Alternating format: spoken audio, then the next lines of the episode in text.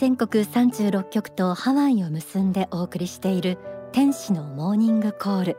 今週は9月18日福岡市にある幸福の科学福岡昇進館での公開録音イベントの模様をお届けします。今日は第2部です。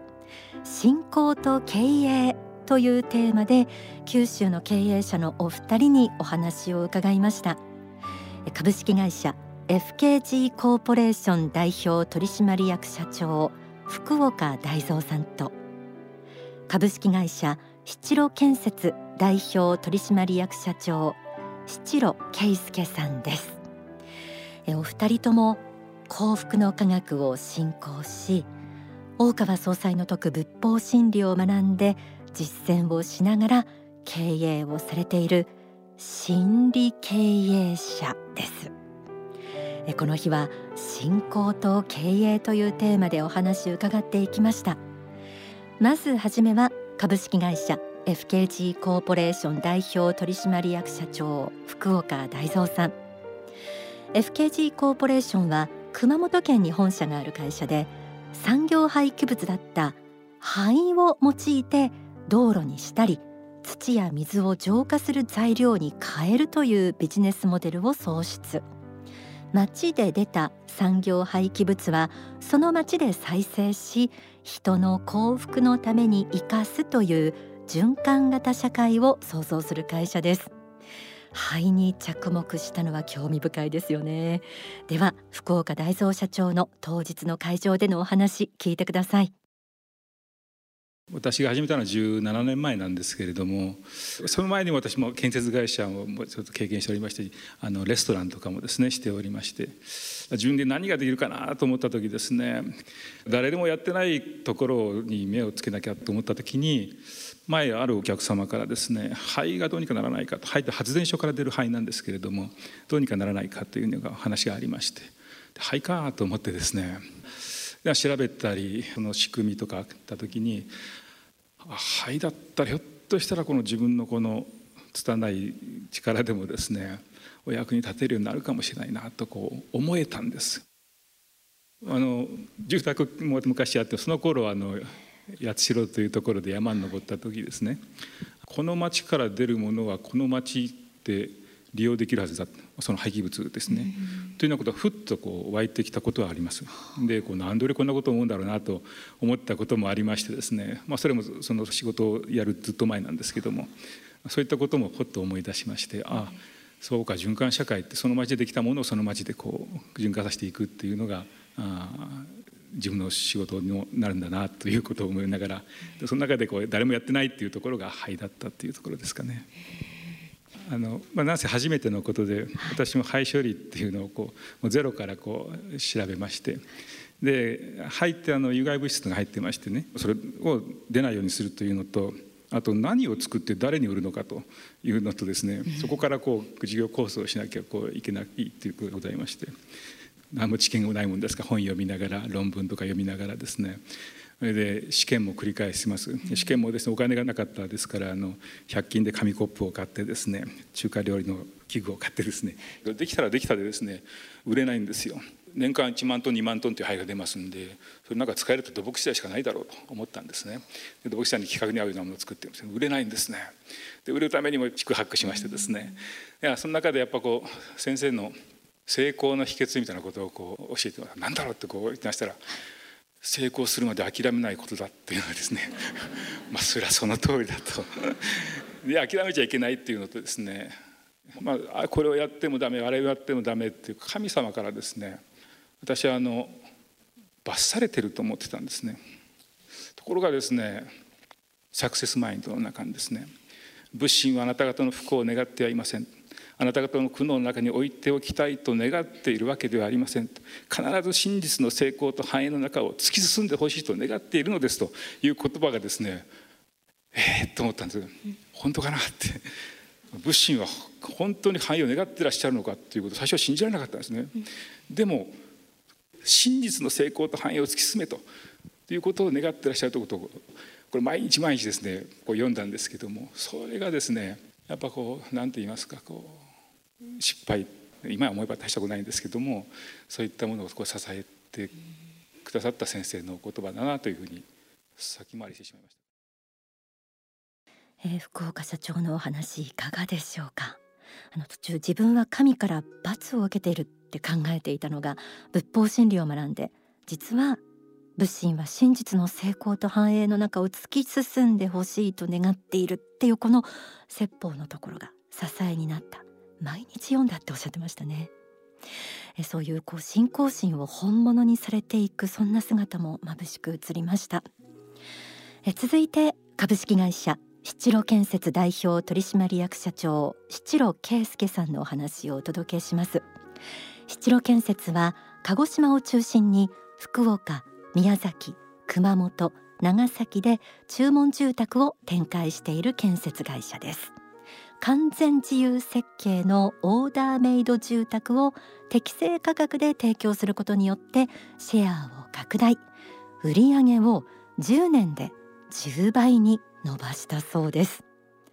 えでは七路圭介社長のお話です。お聞きください。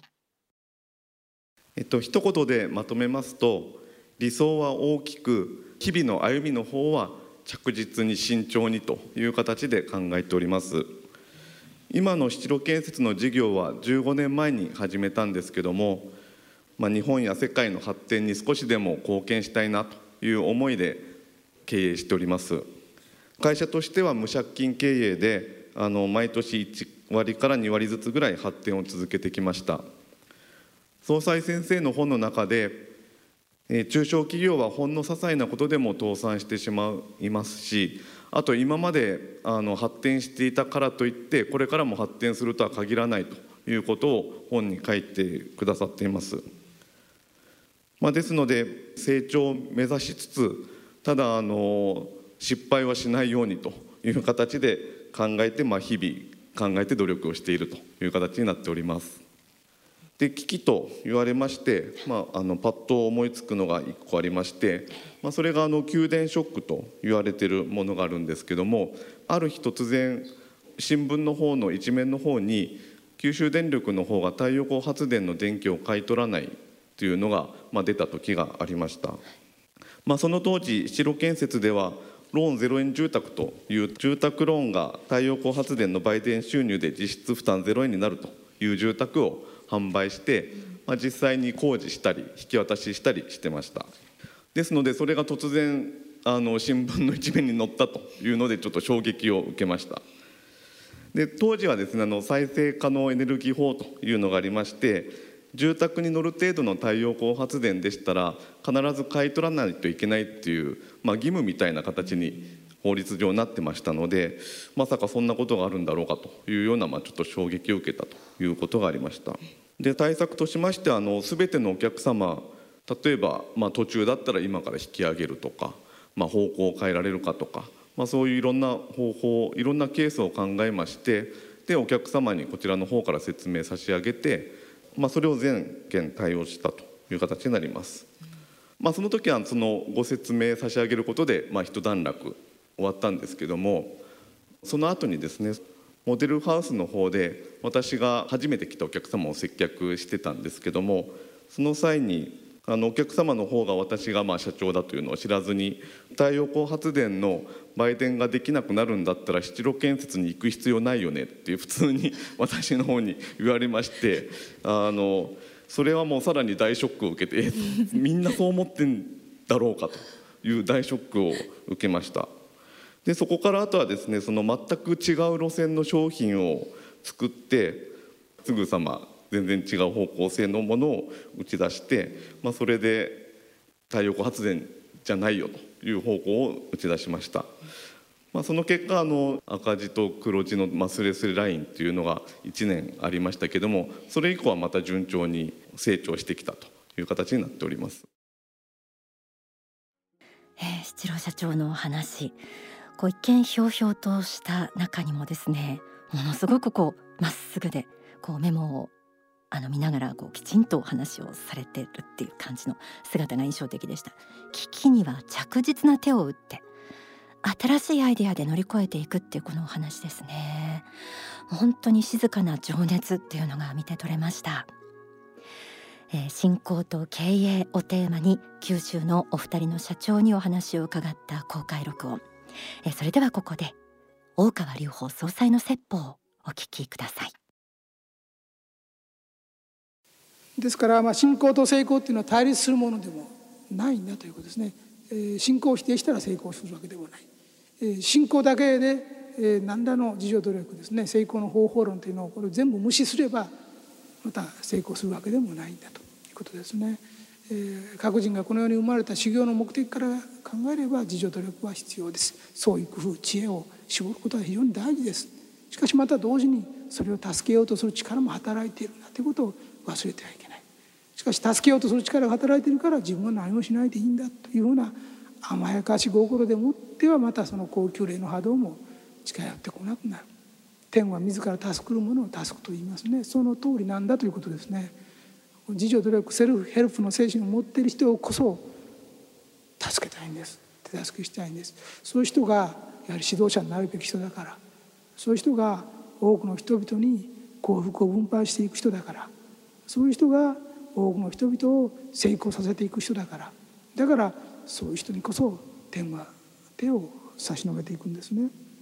まあ、その辺を忘れないでいただきたいと思います。そしてね、えー、自助努力そういう工夫をしている中にもですね他力は望んでいるんだということですね。本人が努力すればするほどですね、えー、インスピレーションというのは湧いてくるんですよ。このインスピレーションというのはかなりですね他力的なものがあります。ですからこの世で初めて企業を作るような人新しいアイデアを出すような人いろんな成功をする人正しい判断をしてですね良い方向に会社でも役所でも何でもそうですが導いていくような人っていうのは適当な時にですね良いインスピレーションを置いてるんですね。適切な時にズバッと降りてるんですね。自分の頭脳で考えたように見えててその実そうでないんです。その時にですね必要な時にその人に分かるアドバイスを置いてくるんですね。霊的に置いてくる。経営者でもそうですね。もう夜も眠れず考えて考えて勉強して勉強して何かないかどうしたらいいんだ分からない何が最高のやり方なのか。常に考えてこう常に考えて考えてしてると適当な時にその人の悟りが高まった時にですね啓示が望んでくるんですね。それを逃さずつかむ。しかしそれを感謝してさらにまた努力精進する。この繰り返しが成功を生んでいくんですね。ですからあ私の考えている繁栄というのにはですねこの自助努力とですね、天上界の偉大なる他力とのですね、協力ですね。一致協力したあ仏国土建設という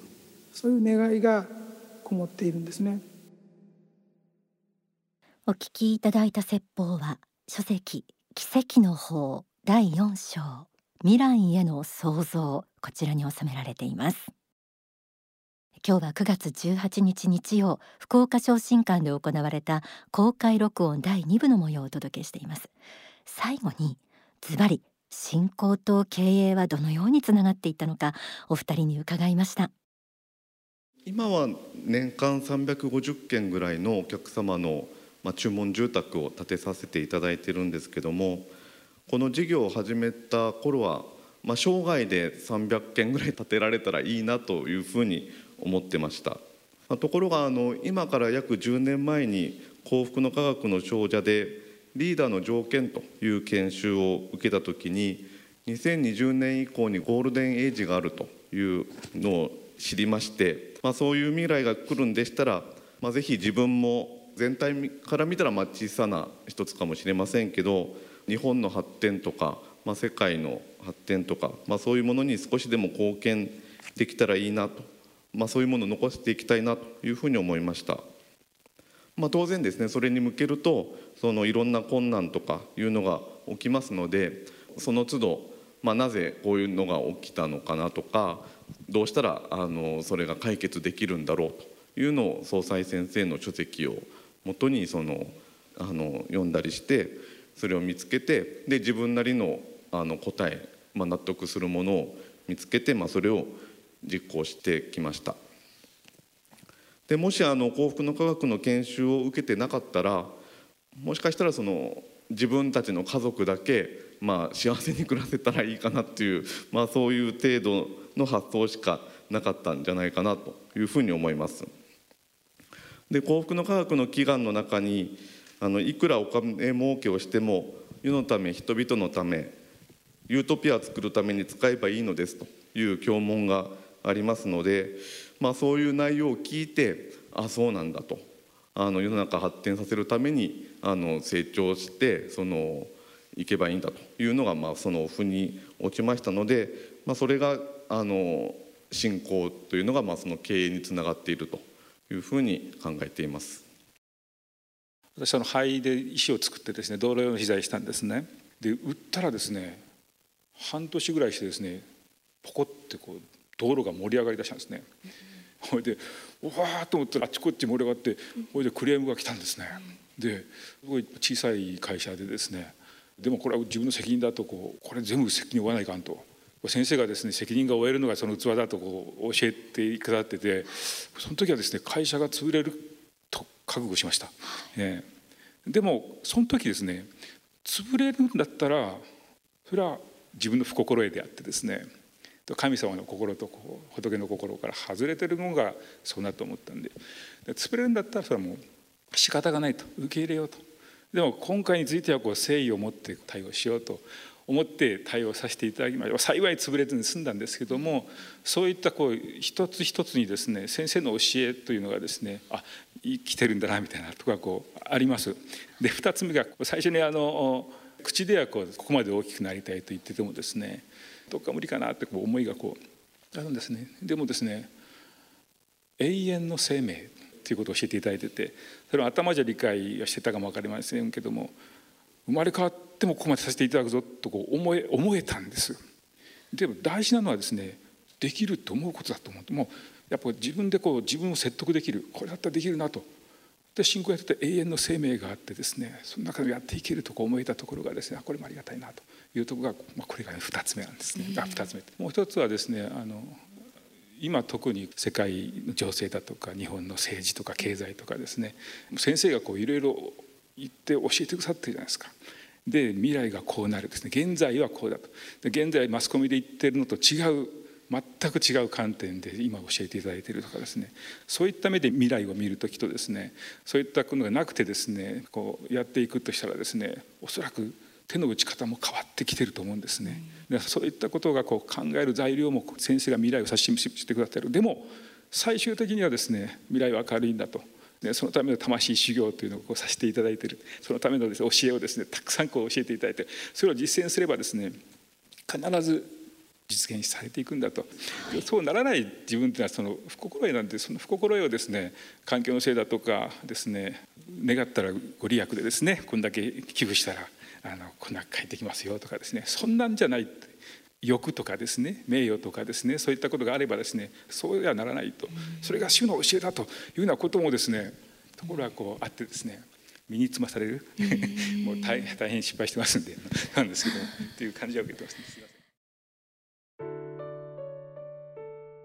天使のモーニングコール2週にわたって公開録音の模様で今日は信仰と経営についてお届けしました、まあ、九州各地から万難藩してお越しくださった方が多かったんです、